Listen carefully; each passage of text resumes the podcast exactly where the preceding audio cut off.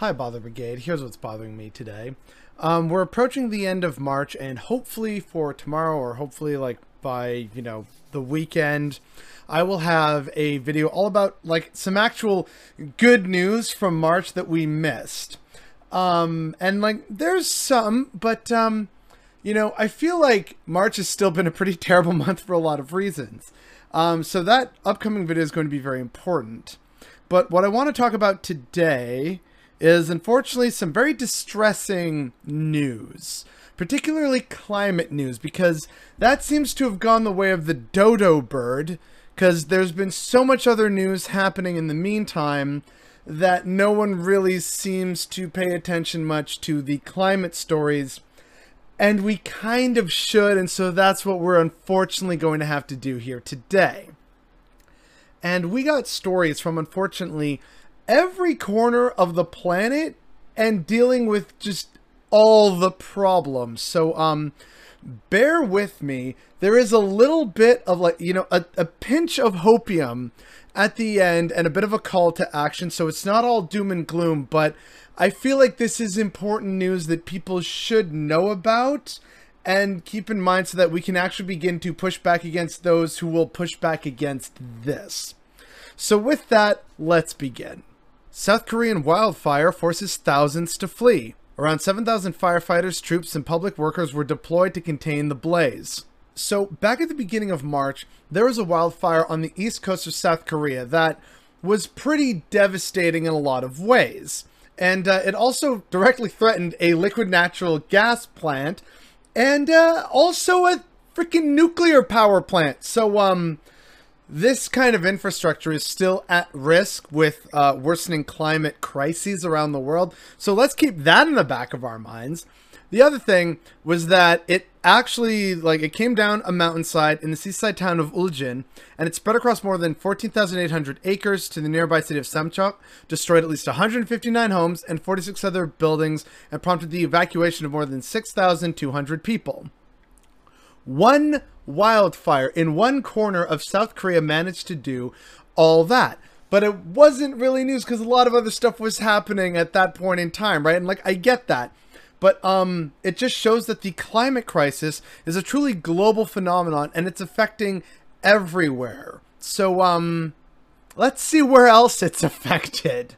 Great Barrier Reef suffers widespread coral bleaching. Yeah, it turns out Australia's, you know, regal and very world famous Great Barrier Reef, it's kind of struggling because of coral bleaching in successive periods. They have actually had, uh, I think, something like two years of straight mass bleaching, but the years of 2016, 2017, and 2018, I believe, were really severe.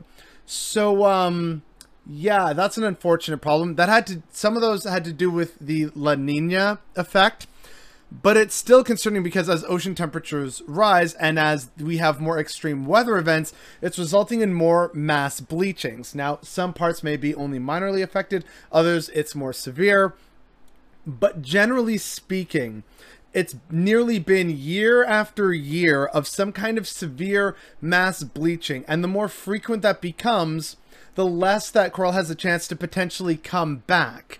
And coral reefs are where the vast majority of marine biodiversity lies. So that's a serious problem.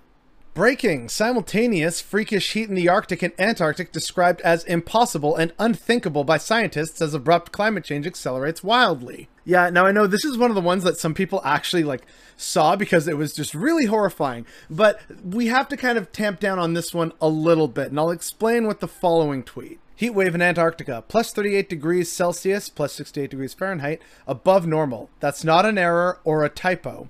The remote research station at Dome C recorded a temperature nearly 40 degrees Celsius above normal for this time of the year, beating the previous March record by a startling 20 degrees Celsius. So yes, that's a problem, but that's warmer than average. So the average temperature is like minus 50. So 40 degrees warmer than that, it's minus 10. So still cold, still frozen, but still extremely concerning because both poles are warm at the same time, and that should not be happening. The Arctic, somewhat understandable because look, it, the the Earth is tilting, so we're getting more sunlight in the Arctic, so things are warming up. It's becoming summer, which means naturally, on the flip side, Antarctica should be getting colder. It got warmer. That's the problem. Now, scientists are again saying, you know, listen, this is shocking, and it basically shattered like a temperature swing record. Uh, but you know it could just be an anomaly. They're going to continue paying attention to that in the days and months to come.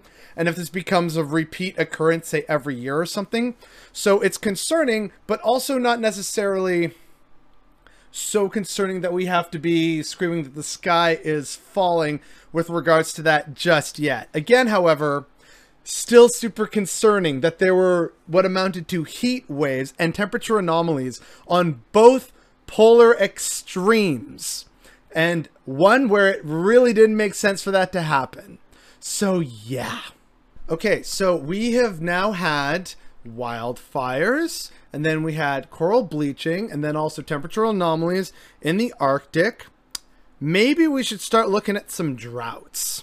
Historic drought looms for 20 million living in Horn of Africa. The climate phenomenon known as La Nina is preventing nourishing rains for the fourth season in a row, putting East Africa on the brink of catastrophe. So, yeah, outside of what are known as the temperate zones where we get those lovely four seasons, most other parts of like the world, specifically the tropics, have two seasons. The dry season and the rainy season. So it's really problematic when the rainy season doesn't happen. And unfortunately, it hasn't happened for four seasons in a row in the Horn of Africa, which, depending on your definition, includes Kenya, Somalia, Ethiopia, Djibouti, Eritrea, and like maybe parts of South Sudan, Sudan, if you're, you know, depending on the context of how people decide to define the Horn of Africa. Either way, extremely concerning. By the way, the Ethiopian civil war is still ongoing. So, between that and the various other problems facing Somalia and Ethiopia and food insecurity in general in these areas, not really a great time for any kind of further conflict and interruptions to the growing season. Oh, and I remind people that because of the war in Russia and Ukraine, wheat prices are going to go up, which also means uh, additional food scarcity and expense in an already impoverished corner of the world. So uh, we are likely to see some pretty unfortunate events coming from the Horn of Africa in the months and year to come. Northern Italy's extreme drought leads to citizens getting fined for wasting water. Oh yeah, we're unfortunately not done with the whole drought story. Unfortunately, we also have news from Italy particularly northern Italy, which typically is actually a bit more temperate and has nicer weather and more like reliable humidity and stuff. So what's going on in northern Italy then? Rainfall in northern Italy is 80% lower than the season average, and this winter has already gone down as the driest in the last 65 years. The Po, the longest river in Italy, is the lowest it has been since 1972. Regions including Piedmonte, Liguria, Lombardy, and Trentino have taken on water restrictions like fountains being switched off, nightly restrictions on tap water, and a ban on water used for gardening, washing cars, and filling swimming pools. So that's all pretty extreme, right? But it's also really telling when you hear the following from a local mayor.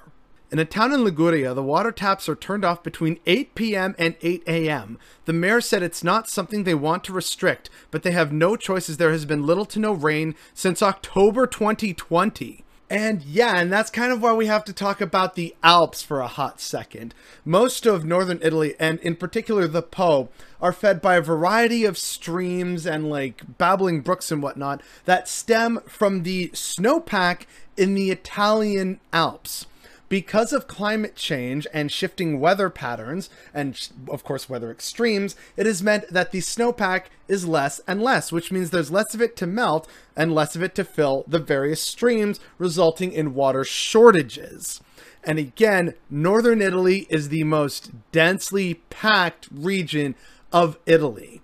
So um that's really concerning that potentially, you know, if things continue to worsen and things continue to be dried and there's less snowpack in the subsequent years and seasons to come, we're looking at impacting at least 50% of Italy's population. So, not just the Horn of Africa, not just Italy. We also need to talk about uh, some other droughts going on closer to home. Drought struck California wants to pay farmers to cut plantings. Yeah, so I'm sure like locals in California know about this, but lots of people internationally in the rest of America maybe don't. It's just been nonstop drought for as long as anyone can remember at this point, resulting in terrible wildfires and dipping aquifers, like the pictures of which you can freely find online, are quite astonishing and also objectively horrifying. But it's clearly a sign of the times beyond like the other stories that we've talked about before about like potential water wars and Lake Mead Reservoir uh, dropping. But it's also extremely concerning that California, this state, is now actually willing to pay farmers to take a loss in terms of planting because there isn't enough water to go to all the areas that they have like developed and irrigated over the many decades in the past to turn California into this massive agricultural powerhouse. Keep that in mind for the next part of this story. But to continue on that like line for a little bit, you also have, unfortunately, in California, uh, water agreements that they have to share with other states. And again, we're going to come back to these two things very shortly. But it's also very telling that this state, which has these agreements, is still being forced to cut planting. So if you're wondering why Biden said expect uh, food prices and like shortages, it's because of this.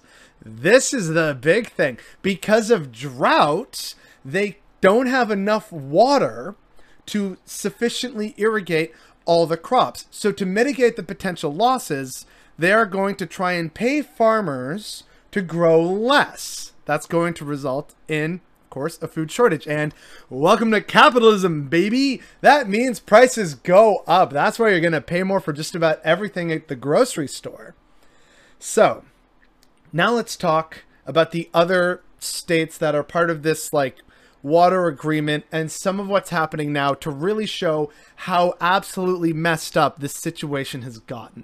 Severe drought and mandatory water cuts are pitting communities against each other in Arizona. Arizona is one of the other states that has a water sharing agreement with California and Nevada and like possibly I think uh, Utah, Colorado, maybe even New Mexico over like water and how it's diverted from the Colorado River. However, Arizona is one of the main ones because they have also spent a lot of infrastructure to basically irrigate the desert for lack of a better term. And because Arizona also became such a destination for retirees, it's seen an explosion in population, but that adds to water stresses. So that brings us to the core of this part of the story with Arizona. Apparently, the water situation is so dire that uh, the city of Scottsdale originally would truck in water to the neighboring community of Rio Verde.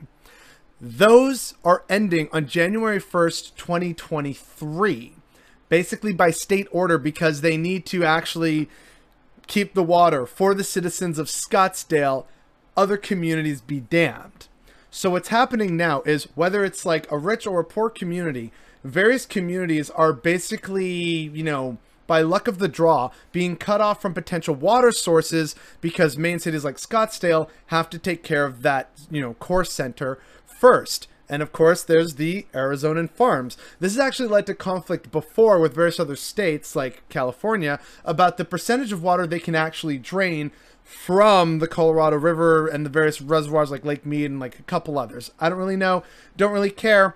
Not really the important part here, other than the fact that they are very low and it's resulting in stuff like this. Major drought plaguing 60% of the US expected to worsen this spring. Yeah, so um it's not just California and Arizona, it's actually 60% of the United States in its totality. So we're not just talking the lower 48, we're talking like everywhere. So from Hawaii, the various different islands, Puerto Rico, and all across from east to west, from, you know, Maine all the way down to good old California and everywhere in between.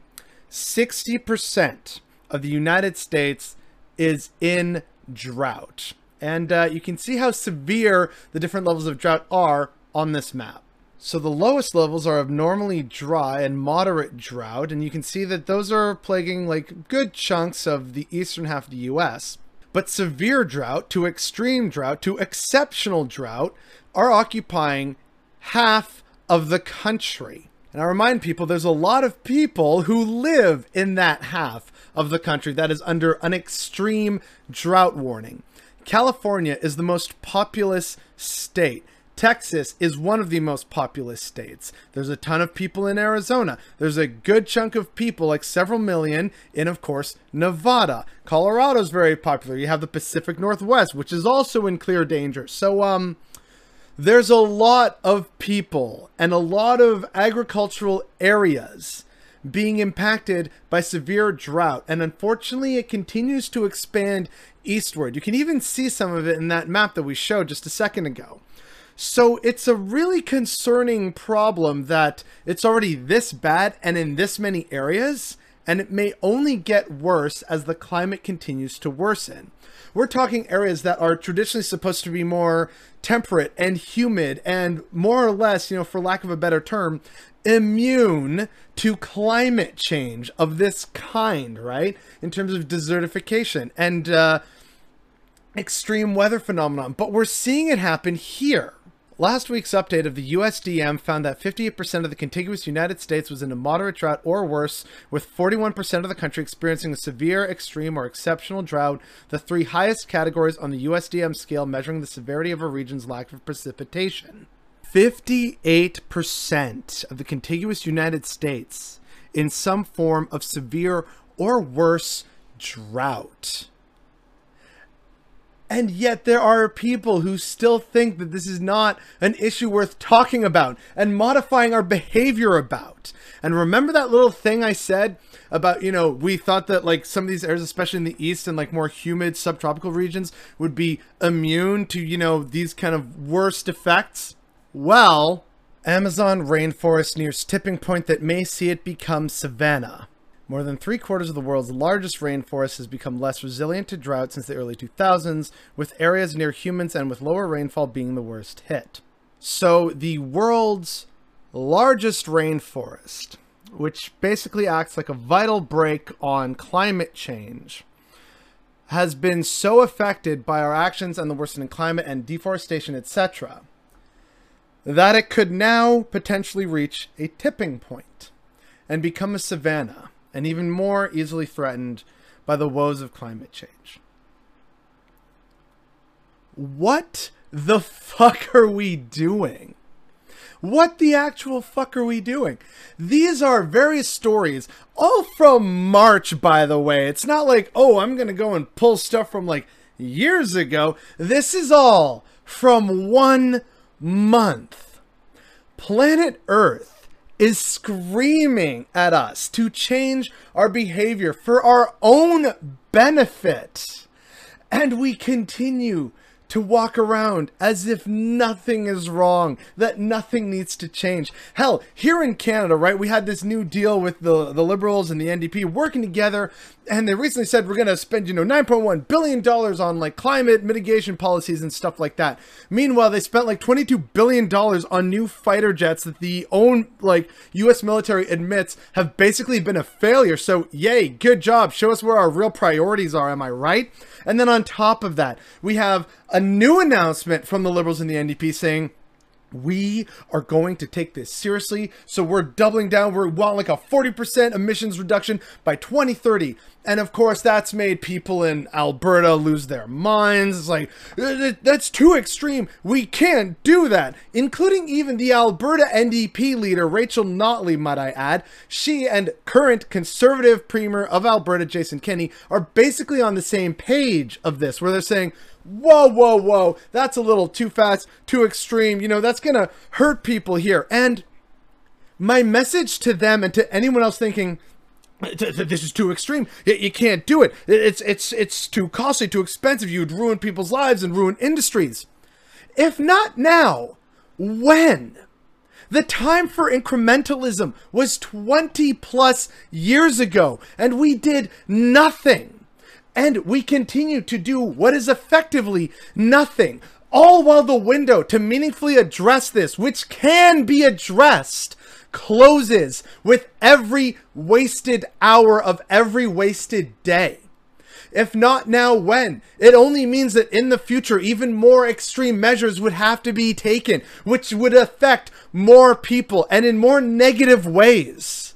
The solution only gets worse the further along this, this long march to a burning fiery hell we take. We have an opportunity to fix things now, or at the very least, we can mitigate the worst of the effects. But people are still pushing against this for selfish, greedy, capitalist, and convenience based reasons, rather than thinking about what happens to them in the very near future. Because a lot of our leaders, guess what? They're still, you know, probably have a good 10, 20, 30 years of life on them, even if it's in a retirement home. Think of what happens in your dying days if you or your loved ones have to be moved or displaced because of wildfires, floods, greater food insecurity, massive uh, waves of refugees, uh, massive corners of the earth uninhabitable, changing and ridiculous climate extremes like we saw in Antarctica that we talked about. These problems are happening now in your lifetime, and they're only going to get worse in your lifetime. So please look at those you love, or at least claim to love, and think about what you're leaving for them. What is there to be gained by further resisting what needed to happen or begin to happen 20 plus years ago? If not now, when? And if we do decide to push this, you know, kick this can further down the road, it's only going to be even more problematic and more difficult and more of a painful struggle in the future. What we need to do now is nationalize the fossil fuel industry and basically have like a staged and managed de-escalation and ramping down of production while going into a green transition.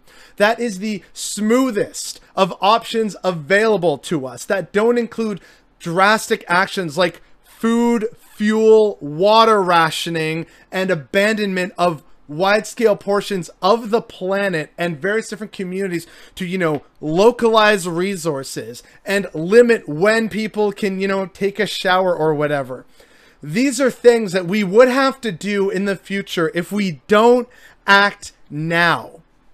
Enough with the pushback and the hesitancy and saying, oh, it can't be done. It's too expensive. This is your planet too, assholes. And I'm tired of you holding back and holding hostage the rest of the planet so you can make your friends in the oil and gas sector a little richer and happier so that you can hold on to power a little bit longer. What is the purpose of power on this planet if there's no planet left to maintain and rule over? It's your livelihood too, assholes, and the fact that you can't see past your fucking wallets is definitely what's bothering me today.